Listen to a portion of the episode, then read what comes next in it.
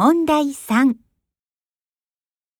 汉语的发音比较难，特别是声调，更让许多初学者感到头疼。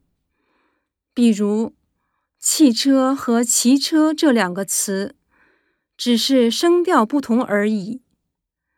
外国人学汉语时，由于声调错误引起的误会和笑话很多。我的一个朋友转到一家贸易公司工作，他会说一点汉语，就试着用汉语向我介绍自己的新工作。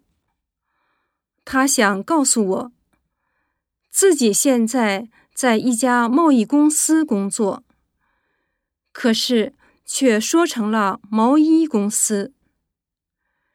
因为我自己织过毛衣，所以对毛衣的制作很感兴趣，就问他能不能带我参观一下你们的毛衣加工厂。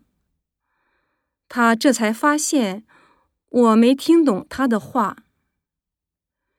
学习外语得下功夫，不然是不可能学好的。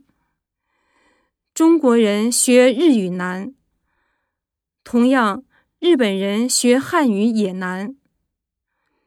不仅仅是语法和单词量的问题，还有一些不遵守语法的习惯用法，像吃食堂、教书、接站、养病、救火等等，就是典型的例子，甚至会让人感到有点荒唐。可是，除了从事汉语教学的老师和研究者以外，绝大多数人都没有意识到这些词汇有什么语法错误。遇到这样的词，只好把它记住了。